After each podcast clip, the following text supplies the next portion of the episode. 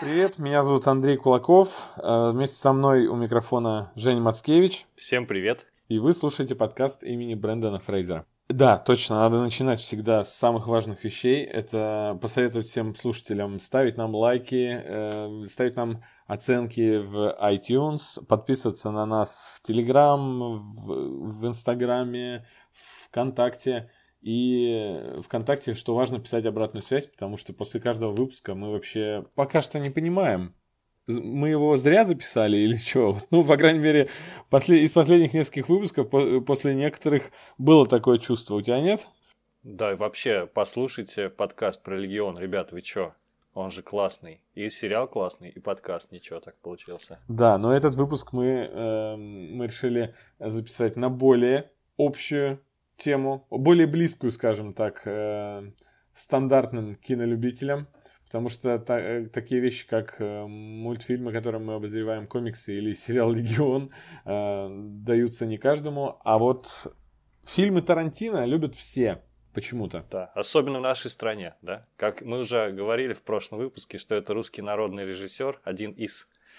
Поэтому его любовь к нему просто не, неизмерима. Да, э, совершенный феномен для нашей, для нашей страны. И вообще, ну, неподготовленный человек, что скажет? Не зная, что э, он смотрит фильм Тарантино, включи ему, я не знаю, э, убить Билла. И мне кажется, ему странно будет. Какой-то кринж будет испытываться, разве нет? Ну, возможно, потому что, ну, собственно, суть творчества Тарантино – это брать э, какие-то детали из кинематографа, из фильмов прошлого, перетасовывать их и собирать как конструктор что-то новое. Поэтому, если ты не понимаешь, что именно пародируется, ну, возможно, да, будет немножечко не по себе. Ну, перед последним фильмом меня напугали, и много я слышал такого, что если вы не смотрели те 9 фильмов 60-х, на которые опирался Тарантино при создании фильма «Однажды в Голливуде», то вы ничего не поймете, и это совершеннейшая неправда. Абсолютно. Да, я ни одного не смотрел из, из приведенных. Угу. И уже не уверен, что посмотрю, Думаю, что не стану смотреть. А я, а я уверен, что не посмотрю. Да, и все это неправда, потому что я получил полнейшее удовольствие. Я посмотрел просто очень хорошее кино. Э, классное, душевное, э, не без фирменного стиля Тарантино, но и... Ты не сказал, как называется. И сильно отличающееся от его фирменного стиля. Также одновременно. Нет, сказал. Я говорил. Сказал? Да. А, я прослушал. А то вдруг я не понимаю, и зрители, слушатели. Однажды в Голливуде. А можно про название немножко э, поругаться?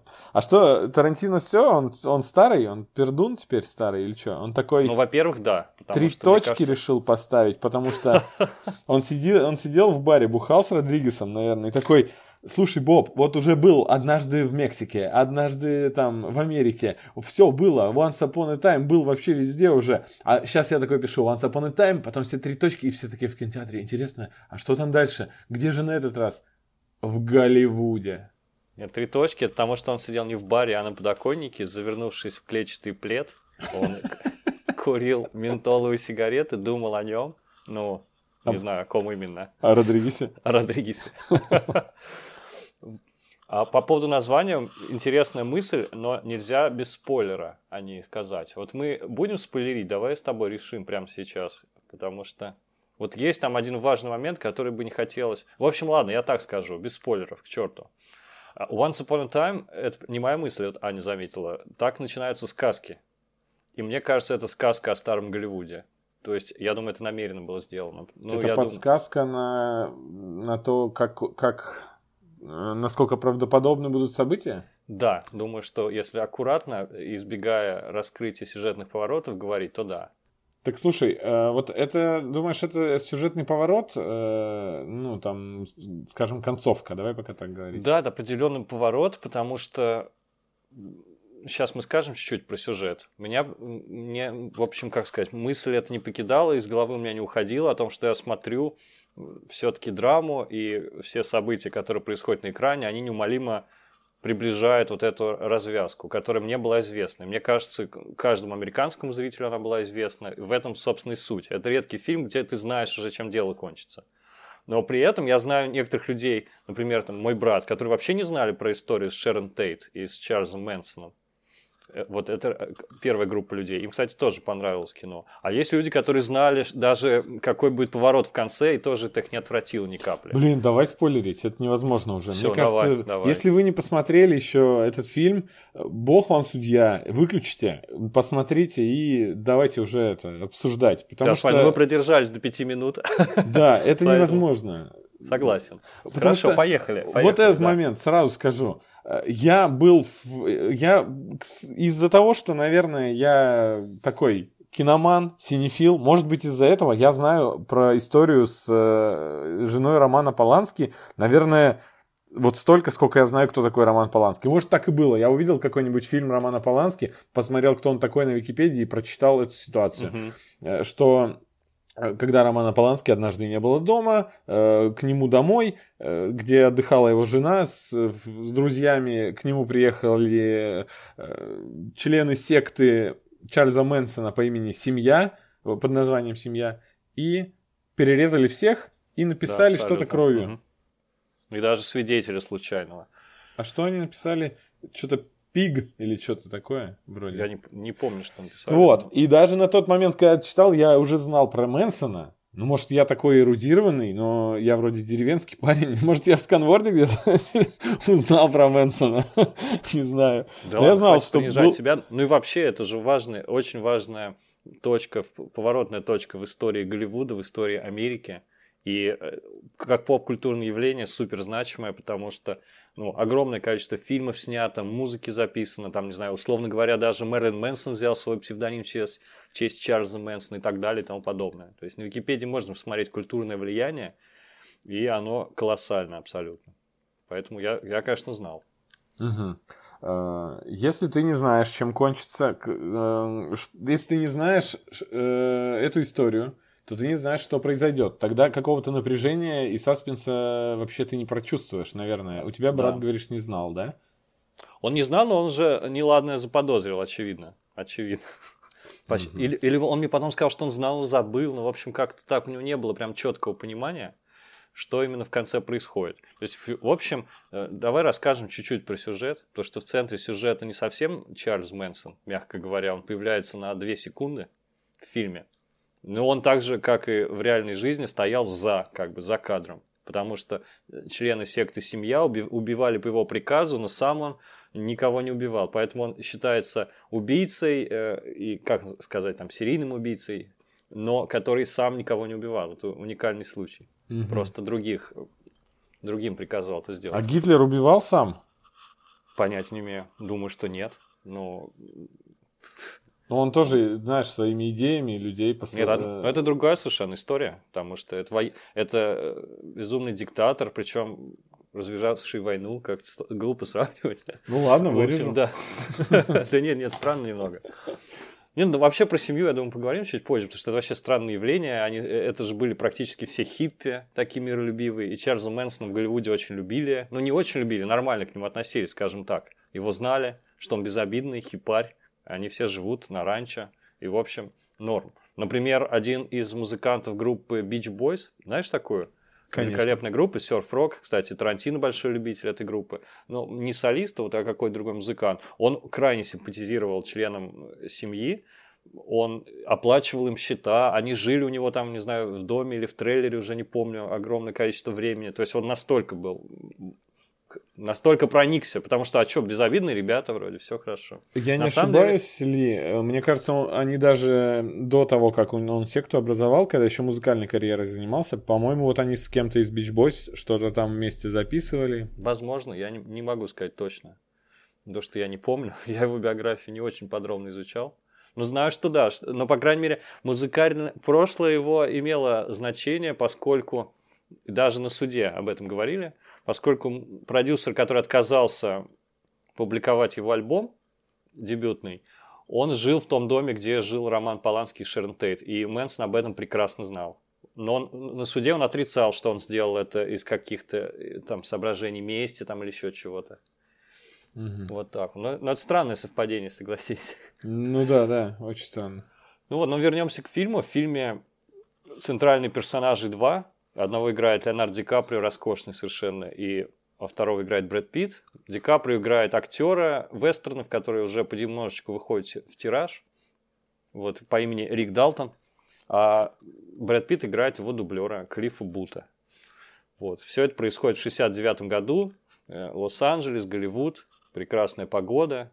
Все заняты своими делами кинопроизводственными, и еще никакой трагедии страшной не произошло, так сказать, Голливуд не утратил еще свою невинность, и поэтому самые страшные вещи, о которых переживают герои, это там вот перестают снимать, не будет работы, вот, но скоро все изменится бесповоротно, вот, угу. из-за, и как раз из-за этого случая. Ну, надо сказать, что два центральных персонажа как раз-таки единственные, ну, наверное, одни из немногих персонажей фильма, которые являются собирательными образами, и они не, их не существовало на самом деле. Хотя по фильму их окружают в основном реальные, реальные личности, реальные актеры, звезды, продюсеры, режиссеры 60-х. Да, ну понятное дело, что Тарантино супер синефил, ну просто любому даст фору. И поэтому он там нашпиговал по самой не балуйся фильм всякими отсылками и персонажами, ой, героями реальными, реальными актерами, отсылками к кино, постерами, там что только нету. Камео там всяких, всяких разных людей, в частности, не знаю, там Брю, э, Брюс Ли, например, есть, ему целый эпизод посвящен, да. Да, сразу тогда по поводу погружения в атмосферу мне хотелось бы сказать. Э, Все это собрав в совокупности вместе, вновь э, я такой эффект обнаружил, как будто ты смотришь через машину времени, через какое-то окно, потому что, ну вот, ну, я люблю просто так говорить, но иногда я вижу, что воссоздали эпоху, ну, просто потрясающе. Ну, очень странные дела, допустим, э, миссис Мейзел с Амазона, которая реально как будто тебя погружает в 60-е. Э, и тут это просто запредельный уровень. Э, запредельный. Я даже не знаю, как это описать. Я абсолютно согласен с тобой. Но, слушай, не, не сговариваюсь, все об этом говорят, да? Выходя из зала, там, не знаю, мой брат, еще там э, люди другие говорят, что атмосфера – это тотальное погружение в прошлое. Просто с ума сойти. Ну, потому что это один из самых дорогих фильмов, и тут ему дали... Он, он больше 90 миллионов потратил. И тут ему дали возможность воссоздать все в мелочах. И это оказалось очень важно. Реклама по радио, которая звучит, билборды, просто реклама, огни города, музыка которая, примерно того времени который он специально подбирал для фильма. И это радио в нас... машинах, да, радиоведущие, да. которые говорят, э, ну, это буквально реальные записи э, воссозданные, и, э, и воссозданные, и реальные, ну, они звучат, как будто вот они в прямом эфире. Ну, это потрясающее погружение, конечно, удивительный опыт, поэтому осо- особо я бы советовал, конечно, в кино фильм смотреть, но если не получилось, то ничего страшного. Это точно, это вот удалось, конечно, на, на 10 с половиной баллов из 10, и ну, что, я думаю, что э, это очень важно было для Тарантино. Как все говорят, это самый личный фильм его, так и есть, потому что он примерно там вырос. Это время его детства, 69-й год, он был маленьким ребенком, и все вот так вот запомнил. Таким образом, немножечко все светится, как так сказать, через призму вот, восприятия прошлого. Но все же, я думаю, что он старался воссоздать все максимально точно. В общем, это супер, конечно. Тут я не могу с тобой не согласиться, просто могу лишь только говорить да-да-да, так и есть. Не считает ли он э, себя не, настолько не принадлежащим той эпохи, себя нынешнего, что именно поэтому он себя в фильм не, не поместил в качестве одного из персонажей? Слушай, а, а разве он часто э, это делал? Я, кроме этих бешеных псов, не могу ничего вспомнить такого значительного. И криминального чтивия он был еще парень в халате, да? Отличная роль, это просто персонаж, просто потрясающий. Слушай, он был в Джанго, точно. Черт, я, серьезно, я забыл. Совершенно не помню его э, эпизода.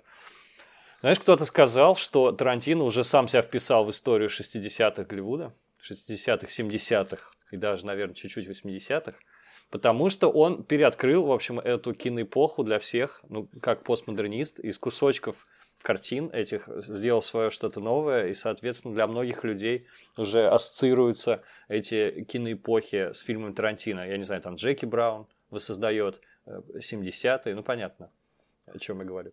Вот, поэтому я, я, мне кажется, что он себя имеет, он имеет полное право считать себя частью этой эпохи потому что он ее принес нам, в общем-то, в другом виде немного. Ну хорошо. И ты говоришь, что тебе показалось абсолютной драмой это все? Нет, не совсем. Не ну, совсем? Не, не совсем. Просто если не совсем хотя бы, но ну вот для меня это просто абсолютной комедией показалось. А, даже так? Да, ну слушай, и сейчас... более того, настолько искрометной и местами я, ну просто в, в голос хохотал, там есть уморительные моменты, особенно один, э, и я не представляю, что бы творилось в полном зале, Угу. Особенности, в особенности э, на фестивале, когда на фестивалях люди же, они обычно смеются даже над э, серьезными какими-то произведениями, над которыми мы плачем, ну потому что там сидят полный зал кинокритиков.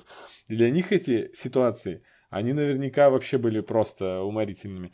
Но а драму, драму я не... Ну, драму... я понял. Понял твою мысль. Смотри, если бы этот фильм был в вакууме, существовал, то это комедия, абсолютно. Потому что на экране практически ничего не происходит драматического, кроме терзаний Рика Далтона о том, что он уже выходит в тираж, что он уже не может так играть, его никто не будет снимать. И там есть третий персонаж, который практически нет слов. Это Шерон Тейт, собственно, которая ходит такая беззаботная по этой Калифорнии. У нее там дел-то никаких нет, да? Она вроде отдыхает, ходит в кино на фильм посмотреть саму на себя, да. Ой, такой трогательный эпизод. Господи, Вообще я, все, что с ней Я так связано. за нее был ага, рад, ага. я так э, гордился ей в этот момент. Да, ну, в общем, там с невероятной какой-то трогательностью, трепетом сняты эти сцены, посвященные Шерон Тейт. Видно, что Тарантино ее обожает, в общем. Не как актрису, да? Понятно, что тут не может вообще... Ну, она актриса, ну, не знаю, не, а, у нее не было шанса, в общем, стать, да, известной актрисой или великой актрисой. Она просто, он просто как персонажу, как человеку, если переживает. Безумно действительно трогательный момент, где она на себя смотрит. Причем в дань уважения Шерон Тейт оставили без изменений те кадры из фильмов, где она присутствует. Там настоящая Шерон Тейт на экране. Да, То есть Марго да. Робби смотрит на Шерон Тейт. Вот. И, в принципе, это персонаж такой, который сюжет никак не двигает. Она просто пребывает как бы в состоянии Шерон Тейт. Вот она живет ее жизнью, ничего не происходит. Соответственно, вот все проникнуто этим таким духом расслабленным, летним, голливудским. Ничего не происходит драматического, опять же. Только как бы в одном моменте сгущаются тучи. И плюс там есть очень такая крутая э, напряженная саспенс-сцена на ранчо, где живет семья как раз Мэнсона. О. Вот это, это, наверное, самая напряженная сцена из тарантиновских, вот которую я видел. Вот здесь да. триллер появился. Я, я, был, я просто вцепился в кресло, и это, это для меня, на меня очень-очень сильно подействовала сцена. Э, я уже молчу про Катю, которая со мной сидела, она там вообще глаза закрывала руками. Ну, абсолютно виртуозно снято, по-моему. Я, и вот это называется, ребята, дух старой школы, как грамотно нагнетать напряжение на ровном месте. Вообще. Ну, там же ничего не происходит. Просто вот, Человек хочет зайти в дом, повидать своего старого друга. В общем, да, этого... более, более того, у нас там даже не должно быть подозрений каких-то, потому что нам не показали до этого, что там может быть, да, в, этой, в этом да. доме. А, угу. мы уже, а мы уже все в напряжении из-за того, что что-то произойдет. С какой стати вообще что должно произойти? Да-да. Вот я говорю, если это фильм в вакууме. Но фильм не в вакууме, к сожалению. Поэтому я тоже, как все, получал удовольствие от погружения в атмосферу вот этих поздних 60-х голливудских и, и начала 70-х. Получал удовольствие от шуток вот этих беззаботных, от этих казусов на съемочных площадках. Ну, в общем, это великолепное кино. Не знаю, может быть, кино настроения, да, потому что как бы мы в один момент просто в середине жизни этих героев узнаем, что с ними, потом живем с ними, там, не знаю, полгода, да. Там, нет, вообще там основное действие это вообще там неделя, да, и плюс спустя полгода. Угу. Вот. И потом мы оставляем их и все. Просто кусочек жизни голливудской посмотрели однажды в Голливуде. Но, зная то, что в реальности произошло, несмотря на то, что он использовал магическую силу искусства, да, что вот нет, на экране все будет по-другому, я, потому что это в моей власти сделать все по-другому. И, и, и ты вроде какой-то с улыбкой смотришь на этот фильм, но вот это горькое ощущение меня лично не покидало от того, что в реальности все закончилось ужасно. И Шерон Тей, кстати, была вообще на восьмом месяце беременности, если не ошибаюсь. В общем, mm-hmm. это ди- дикая абсолютно история. И вот я, я, я себя поймал на мысли, что даже несколько дней спустя я вспоминаю этот фильм, и мне прям очень грустно становится. Вот именно из-за этого. Именно из-за этого диссонанса, несовпадения того, что на экране происходило, и того, что случилось в реальной жизни. Да, кино — это прекрасная ложь, куда хотелось бы всем сбежать. В общем-то, в этом сила искусства но реальная жизнь вот такая ужасная. И поэтому я даже, по-моему, ехал в машине и говорю там, ребятам, какое все-таки грустное кино. Ну, это вот мои субъективные сопереживания, потому что, повторяю еще раз, фильм действительно в жанре комедии снят. Ну и подействовал на меня он не так совершенно, потому что я ехал потом домой просто с благостным чувством. Я ехал, как будто действительно все изменилось. На меня так это сильно подействовало, что как будто бы, знаешь, как будто бы он реально изменил прошлое, как будто бы он реально всех спас с помощью ну, того, да. что изменил историю. И я ехал, мне так было хорошо. Такие эмоции позитивные. Причем, как и после всех последних фильмов Тарантино, у меня э, приходило осознавание всего буквально в течение двух дней, еще, наверное, после просмотра. Mm-hmm. Я, как и, например, после восьмерки, когда я только через два дня, наверное, через двое суток я просто понял для себя, что этот фильм мне очень нравится. Хотя после выхода из кинотеатра у меня не было определенного сложившегося мнения.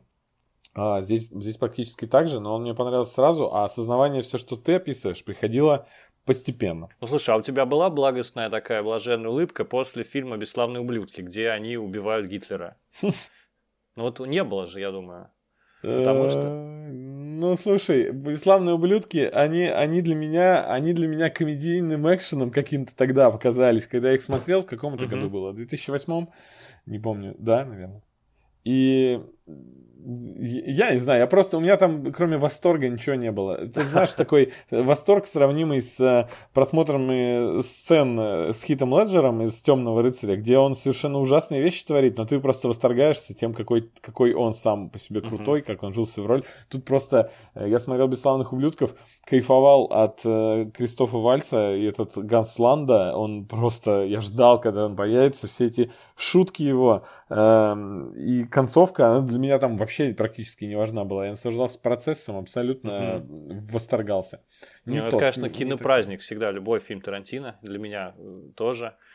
Ну и Ганс Ланда, кстати, да, просто очаровательно. Наблюдать такое владение профессией, конечно, это чистый кайф. Просто насколько он погружен в роль и как он изящно это, и самое главное, непринужденно делает, да, что называется, как у актеров это говорят, э, не видно швов в роли. Понимаешь, да? То есть ты mm-hmm. просто оп и перевоплотился в другого человека. Не видно, как, как ты при, пользуешься какими-то приемчиками актерскими. Этого не видно, ты просто стал другим. По поводу, кстати, фильма, по поводу того, э, точнее, тяги Тарантино переписывать историю. Смотри, в «Бесславных ублюдках» он уничтожил Гитлера и всю нацистскую верхушку. В этом фильме он спас Шерон Тейт. Я думаю, что в следующем фильме он, наверное, просто убьет сатану. И все в момент, в, момент, в тот момент, когда он, значит, совершает падение, значит, сатана умирает, больше зла не существует. Я не знаю, как, что тут дальше он же может сделать. Э, ну, например, убить главных героев в Стартреке. Ну нет, пожалуйста, не надо. Я это уже видел. Ты знаешь, э, Тарантино всегда заставляет делать так, что если мы прочитали э, сюжет, начали о чем-то догадываться, то он обязательно свернет в другое русло. Угу. Э, ты прочитал, хочешь мне сказать, то, что здесь кончится все хорошо? Нет. Я Совершенно абсолютно нет. нет. Я ждал, что сейчас будет, сейчас будет, в конце будет. Потому что он ведь еще с таким уважением к реальным людям делал это. И я думаю, что он из Полански говорил, насколько... я даже, по-моему, слышал, что что-то такое было, что, точнее, что Роман Поланский был в курсе того, что именно там в сценарии. Mm-hmm. И я подумал, что он, он либо должен все супер аккуратно сделать, супер четко, как было в жизни, чтобы не оскорбить память э, людей, реально пострадавших. Я в какой-то момент да. фильма, угу. в какой-то момент фильма я просто сказал, слушай, он убил Гитлера в прошлый раз, он тут вообще может тоже э, ну, сделать все по-другому. Но все равно все, до последнего момента все шло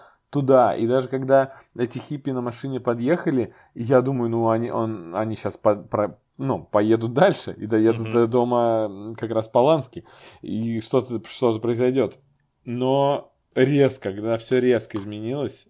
Да слушай, да даже когда изменилось, надо, наверное, сказать, что э, когда герой Далтона вышел к ним, потом они, когда вошли к, к, в дом к крику этому Далтону, и uh-huh. все происходило эта бойня, я все равно думал, что сейчас кто-то из них дойдет до того я дома. Тоже. Я тоже думал, да, как ни странно. Вообще, и очень сильно я переживал за Клифа, который был там на волоске от смерти, можно сказать.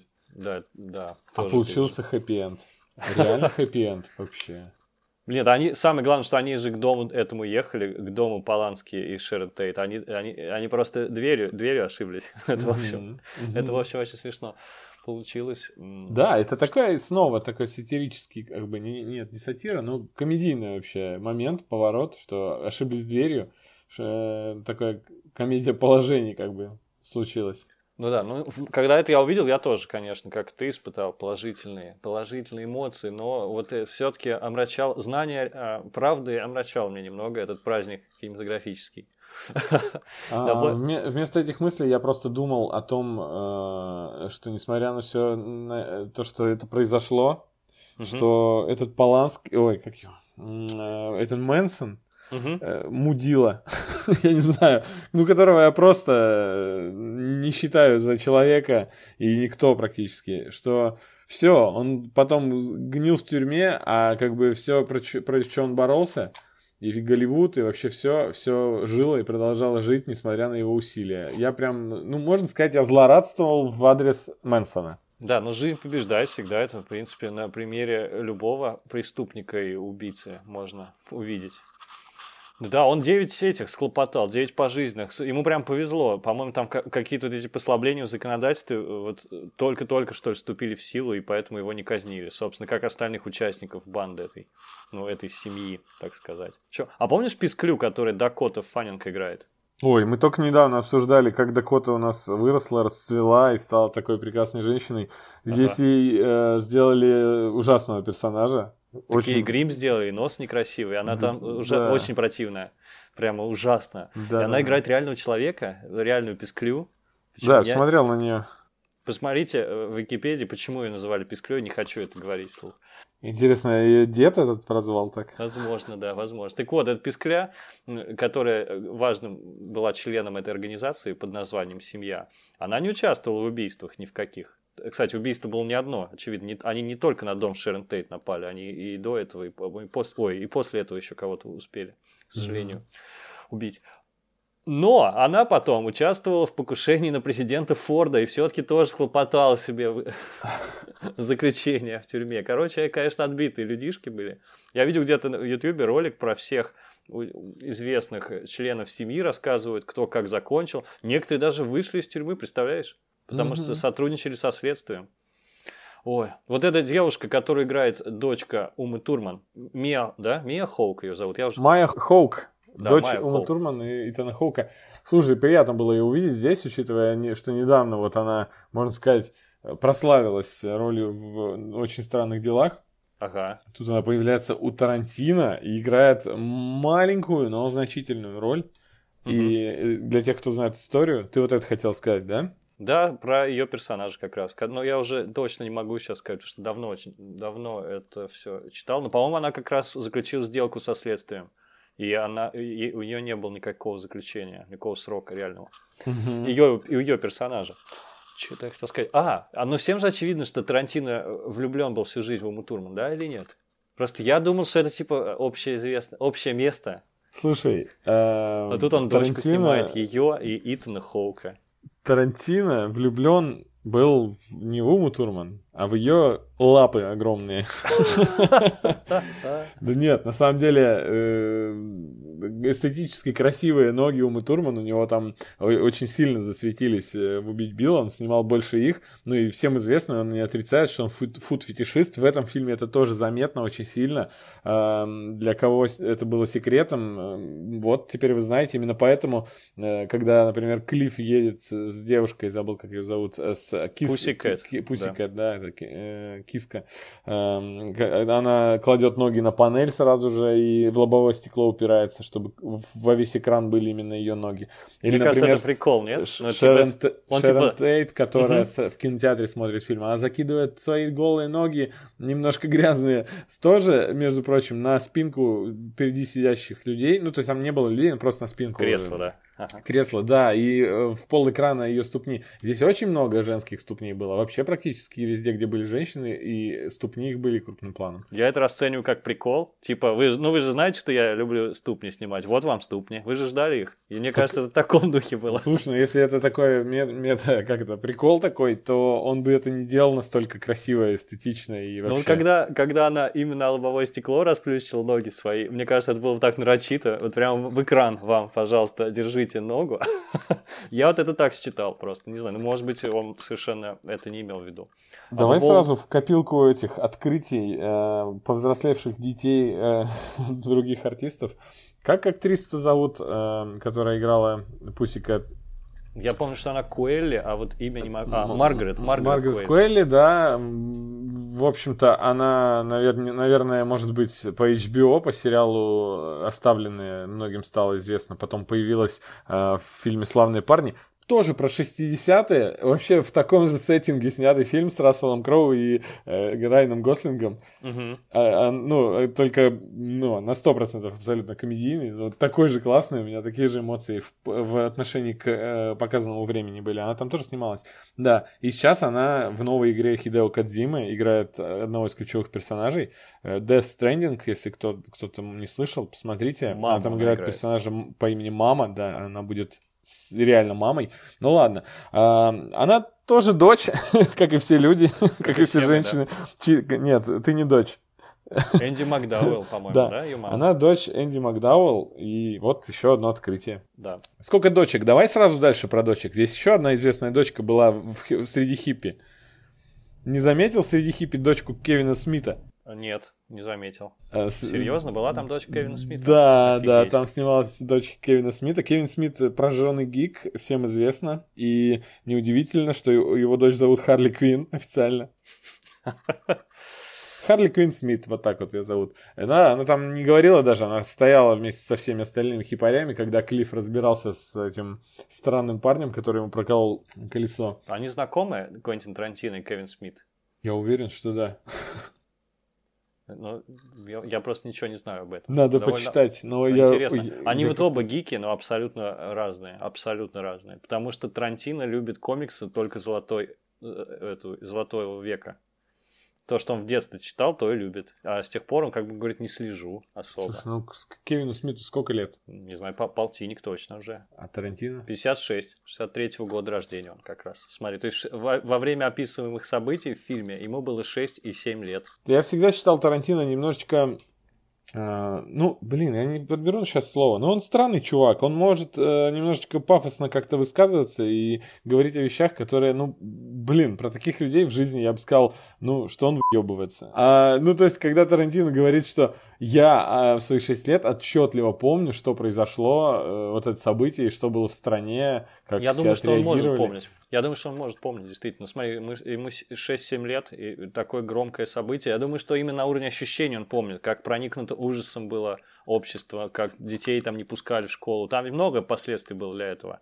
И я думаю, что это он запомнил, почему бы и нет. Но вообще Тарантино да, странный очень. И да, он очень крутой. Я, я вот понял, наверное, я не, не могу сказать, когда именно, но в какой-то момент я понял, что сначала я его любил его по инерции, потому что его принято любить было, понимаешь? Все в нашей стране его любили, как, я не знаю, как Балабанова какого-нибудь. То есть просто фильм Тарантино, это значит будут сейчас э, шутки какие-то, черный юмор, кровище там, и мат и всякое такое, перестрелки и хитро закрученный сюжет. Кстати, если вы это ждете, то ничего не будет из этого практически. Слушай, ну опять же, такой сложившийся стереотип, хотя фильмы у него абсолютно не все такие и абсолютно разные, и э, есть какие-то свои приемы, которые ты считываешь во всех фильмах, да? Ну, то есть, угу. скажем так, у него есть фильм который входит в дилогию Грайндхаус, называется «Доказательство смерти». Я этот фильм а, в свое время это. пропустил есть. и не стал его, ну, не стал его смотреть. Не знаю почему, наверное, потому что в силу возраста, может, я не помню, в каком году это было. Но «Планету страха» Родригеса я тогда глянул так, как-то небрежно, а этот вообще пропустил. Ну, не был я таким синефилом, что, ну, судите меня. Вот, и как-то я приехал э, домой, и по какому-то из кабельных каналов, какому-то там ТВ-1000, допустим, я просто пришел домой откуда-то ночью, э, включаю телек, и там идет какой-то фильм, и там просто диалог. И я такой этот диалог слушаю, и такой, нифига себе, как Тарантино. Я это очень хорошо помню. То есть, допустим, ну пусть это был там год 2007, да, допустим, я, я смотрю, как Тарантино, а ну, Тарантино... В 2007 вышло как раз Грайндхаус. Да, ну может быть, значит, может на год позже, но когда уже там его по телеку, скажем, начали показывать. Да, и на тот момент, я вот уверяю тебя сейчас, я не так разбирался хорошо в кино, не так интересовался, ну, это из этого логично выходит, что не так и, интерес... и разбирался. Ну вот, но и тарантиновских-то у меня фильмов-то за плечами было раз-два и обчелся.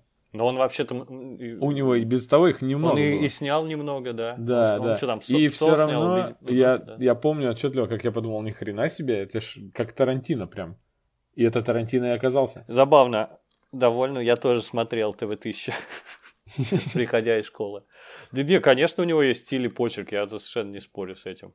Я просто как раз не договорил мысль, что я раньше любил по инерции, а теперь понял, что прям люблю его, прям по-настоящему. Э, вот. Возможно, это тоже возраст сказывается. Так же, как у него, собственно. Ты заметил, что фильм другой немного все-таки? Ну, я могу сказать, я же вначале сказал, что он совершенно очень сильно отличается от его привычного стиля, и одновременно он там прослеживается. То есть это да, такое конечно, это эволюция, эволюция. Для меня это, наверное, один из самых сильных фильмов, потому что наверное, самый зрелый, что ли, фильм.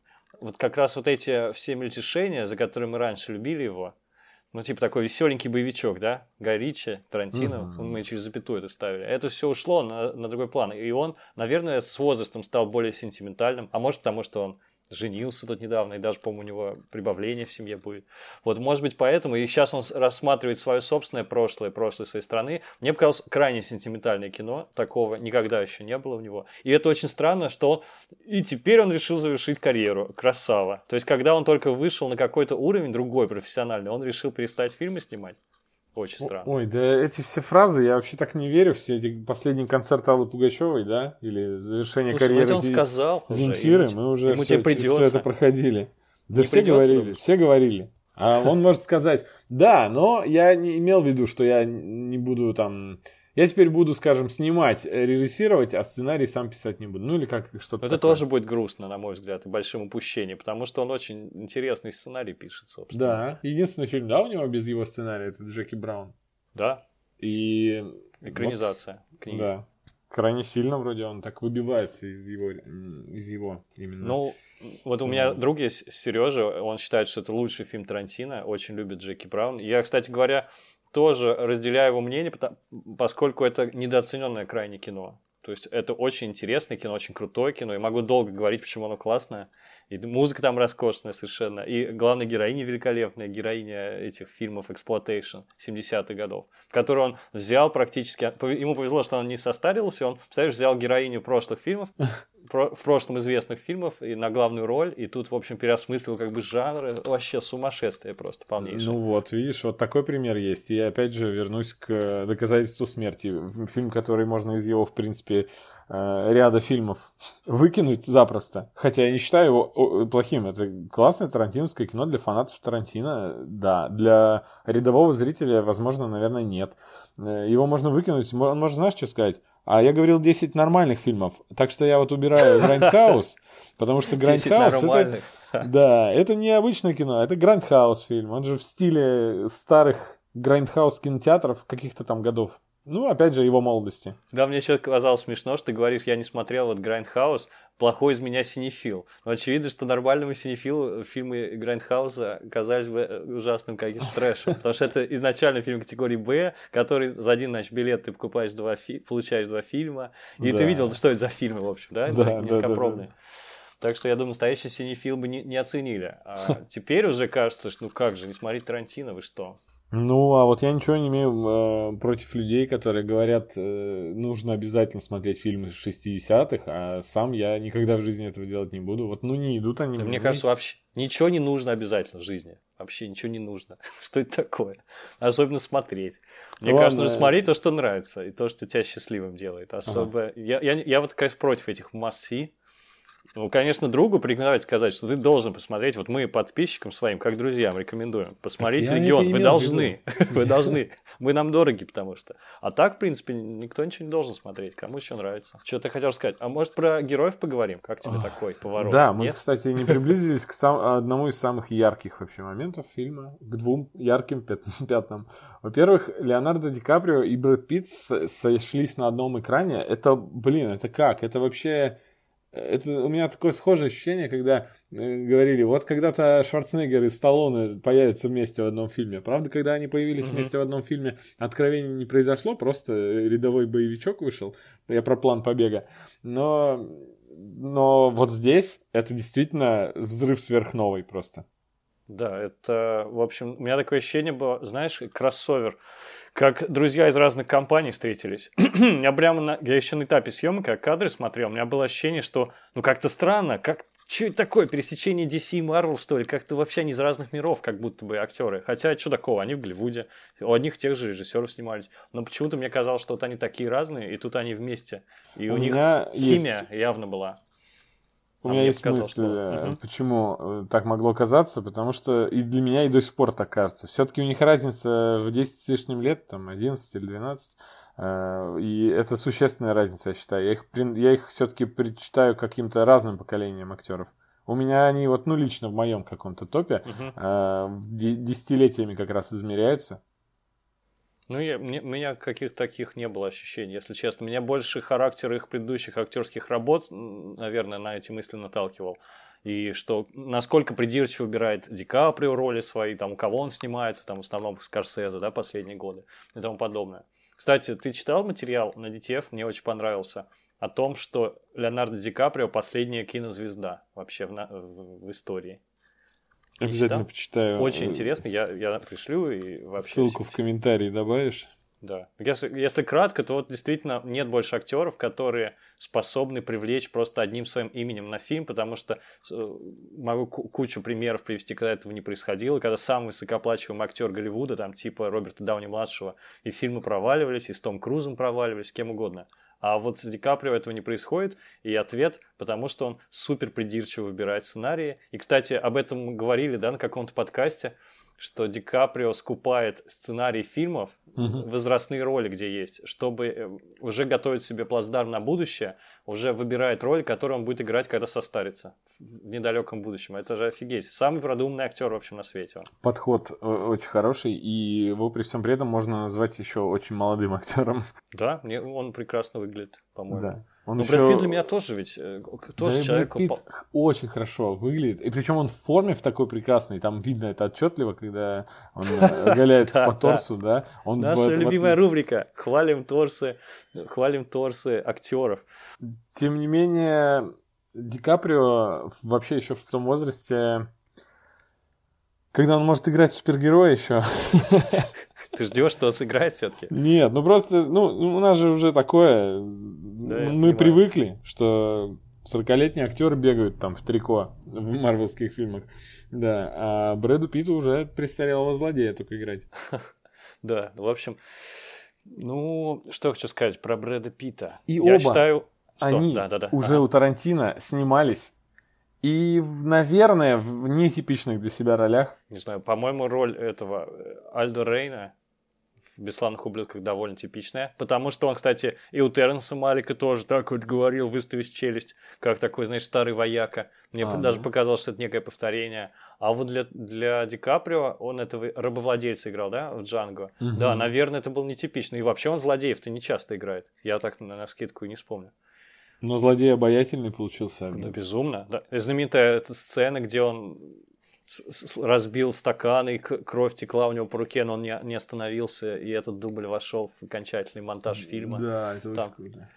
Я про Брэда Питта хотел сказать, что я всю жизнь его считал и буду продолжать читать. Очень талантливым актером. Ну, прямо высочайшего уровня актер. Я считаю, что вот есть два актера, по-моему, Оскаров нет ни у того, ни у другого. Это Эдвард Нортон и Брэд Питт, оба из бойцовского клуба. Хм. Супер одаренные актеры. Просто, ну, про, про каждого можно отдельный подкаст писать. Не знаю, видели фильм э, «Вавилон»? Ты видел фильм «Вавилон»? Угу. Какая там, там есть просто крошечный эпизод, где он по телефону звонит, э, и это просто супер. Это, это абсолютно высший пилотаж, я считаю, актерский.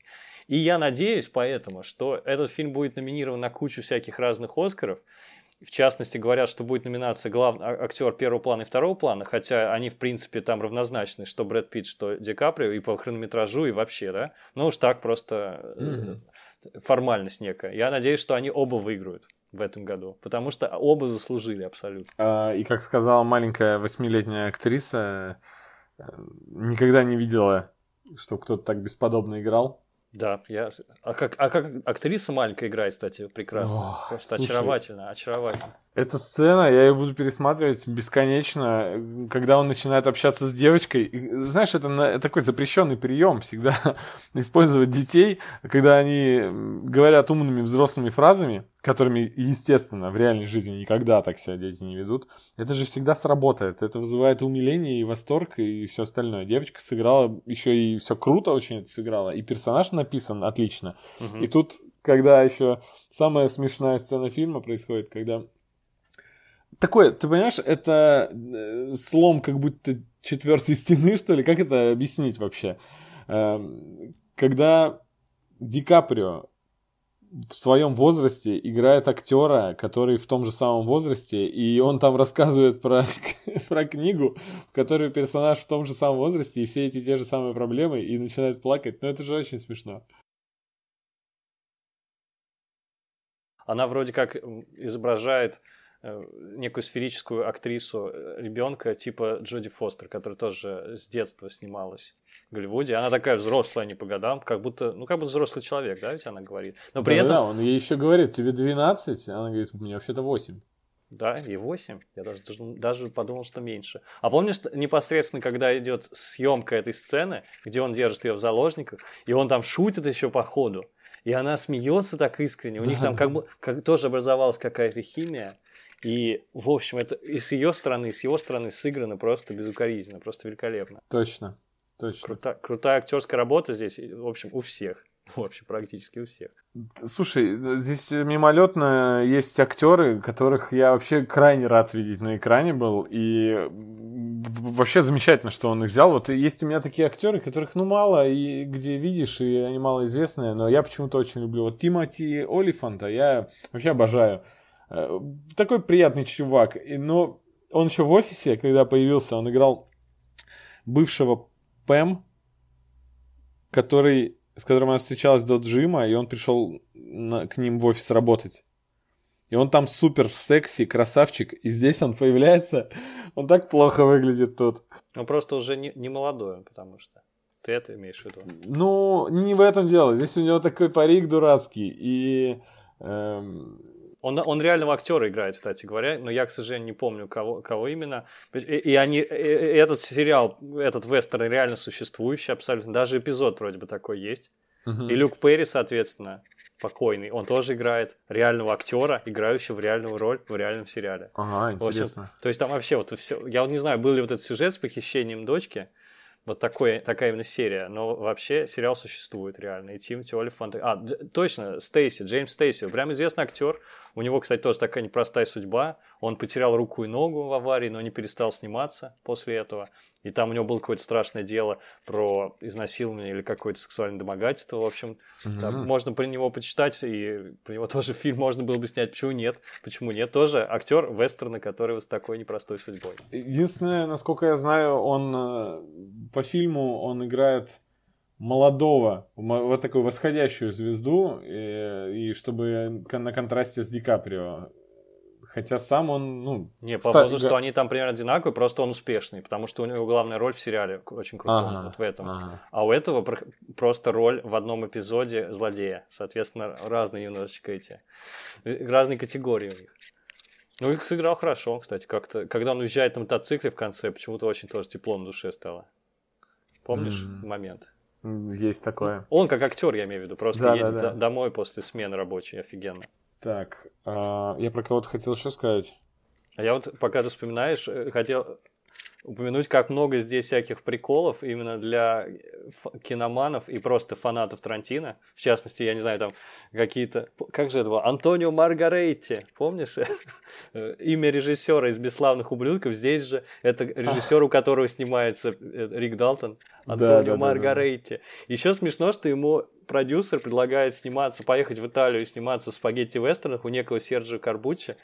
А он говорит, что за чушь? Никто не смотрит спагетти вестерна. А это 69-й год. Я специально проверил, потому что мне показалось это смешно. Ведь спагетти вестерны вообще на, на волне успеха, а Клинт Иствуд вообще стал суперзвездой. То есть он играл в какие-то третьесортные роли, поехал в Италию, снялся у Серджио Леоне в долларовой трилогии и стал суперзвездой просто вообще.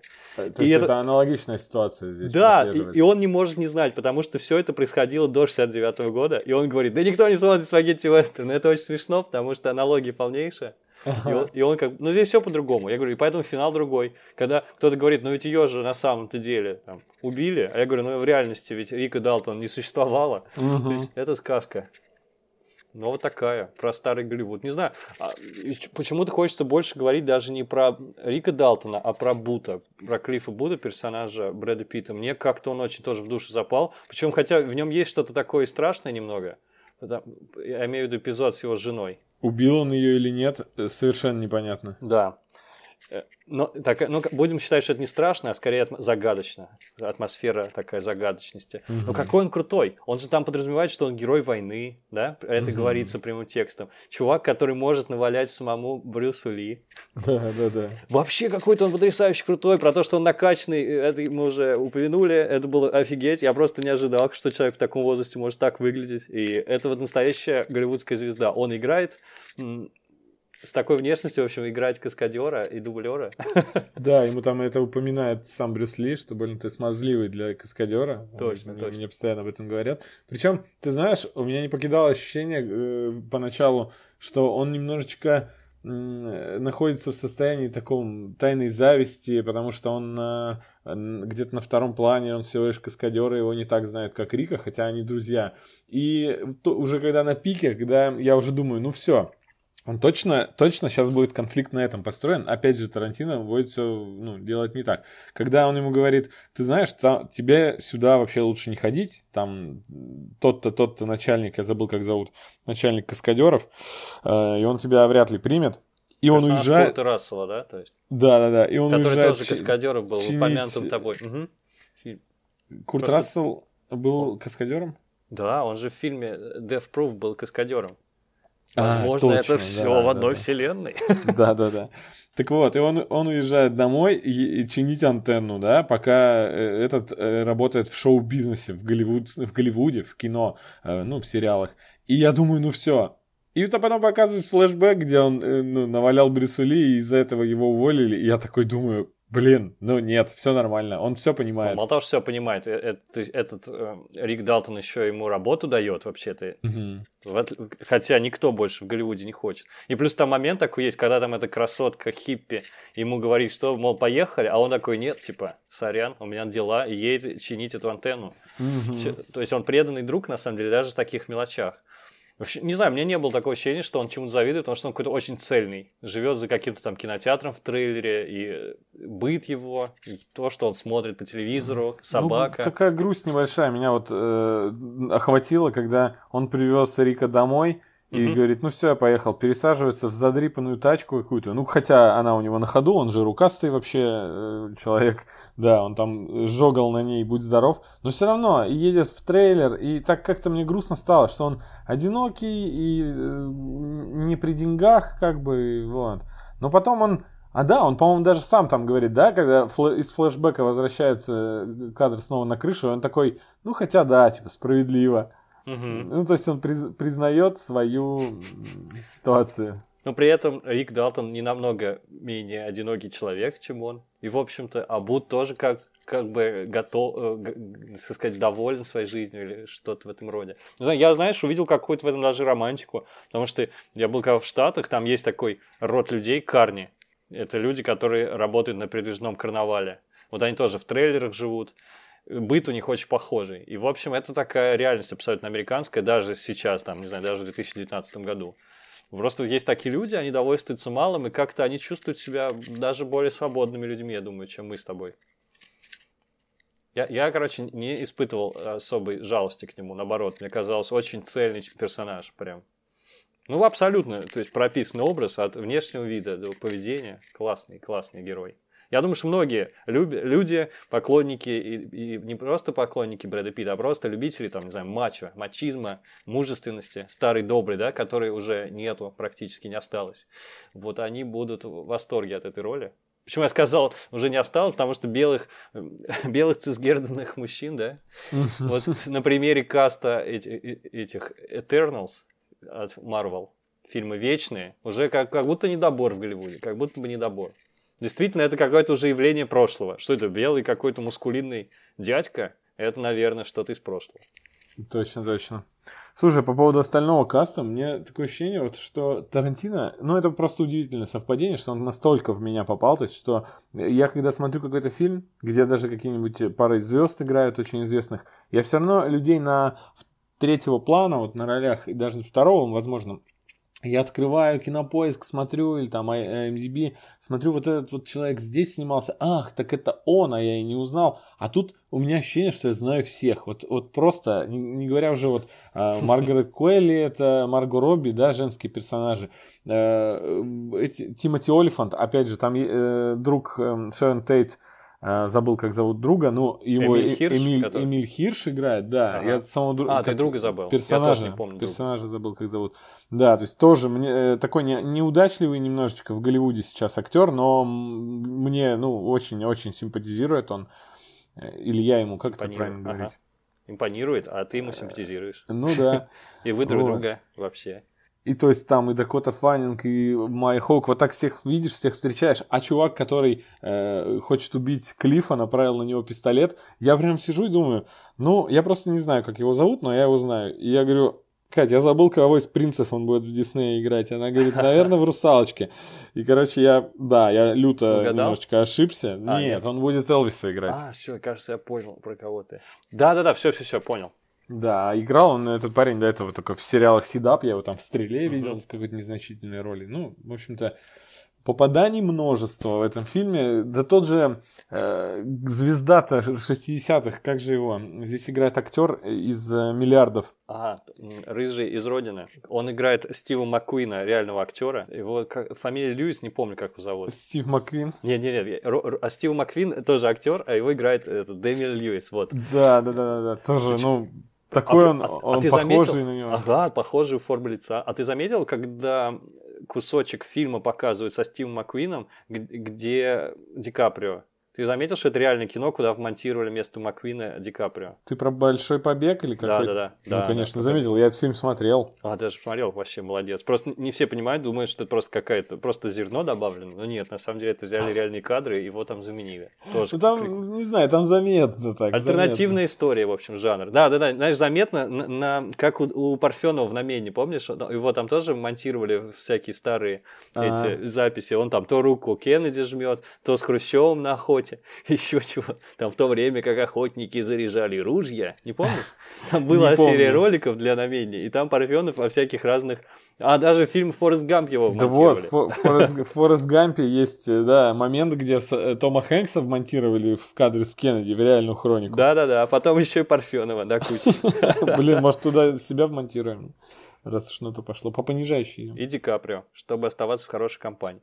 Вот, я не знаю, тебе хочется еще что-нибудь рассказать? А, про актеров я хотел добавить. Я Ага. Даже когда Ди Каприо, когда Рик Далтон едет из Италии, и там он уже нашел себе жену, и так уж получается, что я еще и актрису эту знаю, которая жену у вот него это уже играет. уровень хардкор, потому что я Да, ее впервые видел в Это жизни. просто невероятное совпадение. Слушай, она, по-моему, она играла с Киану Ривзом э, и э, Анной де Армас, э, прекрасной кибернетической из «Бегущего человека». Помнишь ее, да? Конечно, а, как я мог забыть? В смысле? фильме- У меня портрет висит, я на стене. Ага. Как я забуду? В фильме «Тук-тук» или как-то так, где они... Все, я понял. Они врываются к нему и в дом, а потом типа соблазняют и все дела. Я не смотрел фильм, я видел трейлер. А Да, потом оказывается, что они психопатки какие-то. Дурацкий фильм. Я его посмотрел весь. Погоди, вот эта девушка, Она играет вторую как раз вот Да. эту. Ага, ничего себе. Ну слушай, это заметная роль достаточно, можно было за- запомнить. Ну, э, мы бы вообще были бы сейчас последними снобами, если бы мы сейчас неймдропингом занимались и чисто говорили их всех по именам, но я предпочитаю говорить пока что про таких актеров, что это вот та девушка оттуда-то, а вот это тот парень оттуда-то. Ну да, ну в общем это не столь важно для восприятия фильма знать всех актеров по именам. Конечно, конечно. Вообще не нужно. Вообще. Ну, Люк Перри, знаешь, э, покойный, э, приятно было его здесь видеть. У меня Катя э, тащилась в детстве от э, Беверли Хиллз и от его персонажа. Мне так что, видишь, приятно. Я не сработало тащился. на нее. Не, ну, на него просто приятно посмотреть, у него такой грустный взгляд, и как-то хочется его отрепать по плечу и сказать, эй, дружище, все будет хорошо. В общем, да, он такой какой-то трогательный очень. И персонаж у него тоже такой интересный, какой-то брат старших, но хромой, видимо, в прошлом герой войны. Я имею в виду в этом вестерне. П- Персонаж его персонажа. Ну, вы поняли, Мгм. да? И в этом фильме все сложно очень. Ничего сложного здесь Ничего сложного, да. Просто актеры. Актеры играют так других актеров. Вот и все. Я, наверное, я, наверное, все. Я, наверное, все Да сказал. уж всё, сколько что можно хотел. хвалить, ты понимаешь? Здесь у нас, э, у нас с тобой сейчас полчаса последние, ничего не менялось. Мы только восхваляли к небесам, возносили Тарантино за то, что он сделал все как надо, все правильно, все классно сделал. Я надеюсь, что фильм окупится, потому что его фильмы не, очень, не очень окупаются, как ни странно, потому что он все-таки проходит по разряду артхауса в. Америке. Поэтому его популярность э, удивительна, на самом деле. Он, он самый коммерчески успешный артхаусный режиссер. Вот так можно сказать. Вроде бы там уже собрали в два раза больше или даже с лишним, так что, видимо, фильм окупился, да? В два раза больше это та Не. точка, с которого начинается Да, окупаемость. точно. Ну, то есть- Это еще без, без учетов э, маркетинга и расходов на маркетинг. Правильно? Тогда Там же половину нет, но забирает э, Если про- ты этот собираешь прокатчик. столько же, Мгм. сколько бюджет, это еще ничего не значит. Если ты собрал вдвое, это у тебя в ноль вышло. То Да, есть да, вот да, именно принято так. считать. Не у всех, конечно, фильмов так, но так принято считать. Нет, там даже больше, потому что вот есть расходы на фильм, расходы на маркетинг. Вот это некая сумма держу в уме. Потом э, половину заработанных денег забирает прокатчик себе. И вот из этих половины, если покрываешь э, бюджет плюс маркетинг, тогда ты в ноль вышел. То есть э, это очень сложно, очень сложный Мгм. процесс. Но надеюсь, что этому фильму ждет более-менее какой-то хороший, как сказать, финансовое будущее коммерческое, потому что хочется, чтобы творцов поощряли все-таки каким-то образом. Фильм мне очень-очень понравился. Ни- ничего, ни одного слова плохого говорить не буду. Ничего там я не увидел плохого. Кто-то говорит, что затянуто, кто-то говорит, что как-то ничего не происходит. Ой, знаешь, вот Ой, этих я- людей, вот... м, Я, ты понимаешь, он, он столько же идет, сколько омерзительная восьмерка. На омерзительной восьмерке я до самого конца даже не вспомнил, что он должен кончиться. Но он кончился, я такой, блин, это что, нахрен все? Я- Здесь было да, абсолютно мгм. так же. Единственный момент, ну, я слышал, как бы, от людей, которые со мной смотрели, что, да господи, сколько он идет. Но, извините, ребят, вам, значит, не сюда. Всего лишь 161 минуту должен был ты им ответить. Вот скоро выйдет «Ирландец» от Мартина Скорсезе. Он идет 3,5 часа. 3,5 часа, Карл. Вот, именно. вот, посмотрим на этих любителей кино и А великого что произошло? Скорсезе. Почему на Netflix начали выпускать фильмы, и у них стал хронометраж такой? Типа эм, из кинотеатров в кинотеатре люди недовольны будут, а раз вы Конечно, смотрите конечно. дома на стриминге, то есть Альфонсо Куарон со своим Ромой, он там сколько тоже 4 часа шел, да, Рома. Да, да, это офигенно И- просто. Можно остановить, пойти там сделать свои дела, сходить в туалет, поесть, там что угодно. Это офигенно просто, понимаешь? Если ты раньше не мог, все-таки не хватало тебе лаконичности и таланта уложиться, там, не знаю, в два часа, то теперь не нужно, нет этих ограничений. Это просто офигенно, по-моему, что дают возможности режиссерам снимать на Netflix. Получается, сразу в режиссерской версии будет выходить, Да, да, точно. без всяких урезаний. А Тарантино никто не смеет сказать, что слишком длинный фильм. Да, потому что он не длинный, потому что он не длинный, я бы еще посмотрел дальше. Я совершенно не заметил, как время пролетело. У меня такое редко бывает. Да. Ну, ну, у нас сейчас разговор пошел в тему прошлого выпуска про то, что люди жалуются непонятно на что. Э, Знаешь, сидят, смотрят э, по пять серий какого-нибудь сериала, просто у- ужаснейшего, по лекалам снятого, где клиффхенгер заставляет их смотреть дальше. А, а тут жалуются, знаете ли. Ну да, ну может быть и дело как раз в формате, потому что в кино действительно сложно усидеть на одном месте дольше, там, двух часов. А тут и двух часов-то мало мне показалось. Ты как думаешь, это шедевр? Шедевр? Ну, вообще, я такими категориями, конечно... Никогда не... не я, бр... Тоже, и я знаю, что ты никогда так не бросаешься такими словами. Ну, просто рано или поздно тебе нужно что-то шедевром назвать. Время покажет, мне кажется. По... Останется ли это в истории Вообще так нет предпосылок никаких к тому, чтобы это стало культовым фильмом. При этом я считаю, что одна из самых сильных тарантинских работ.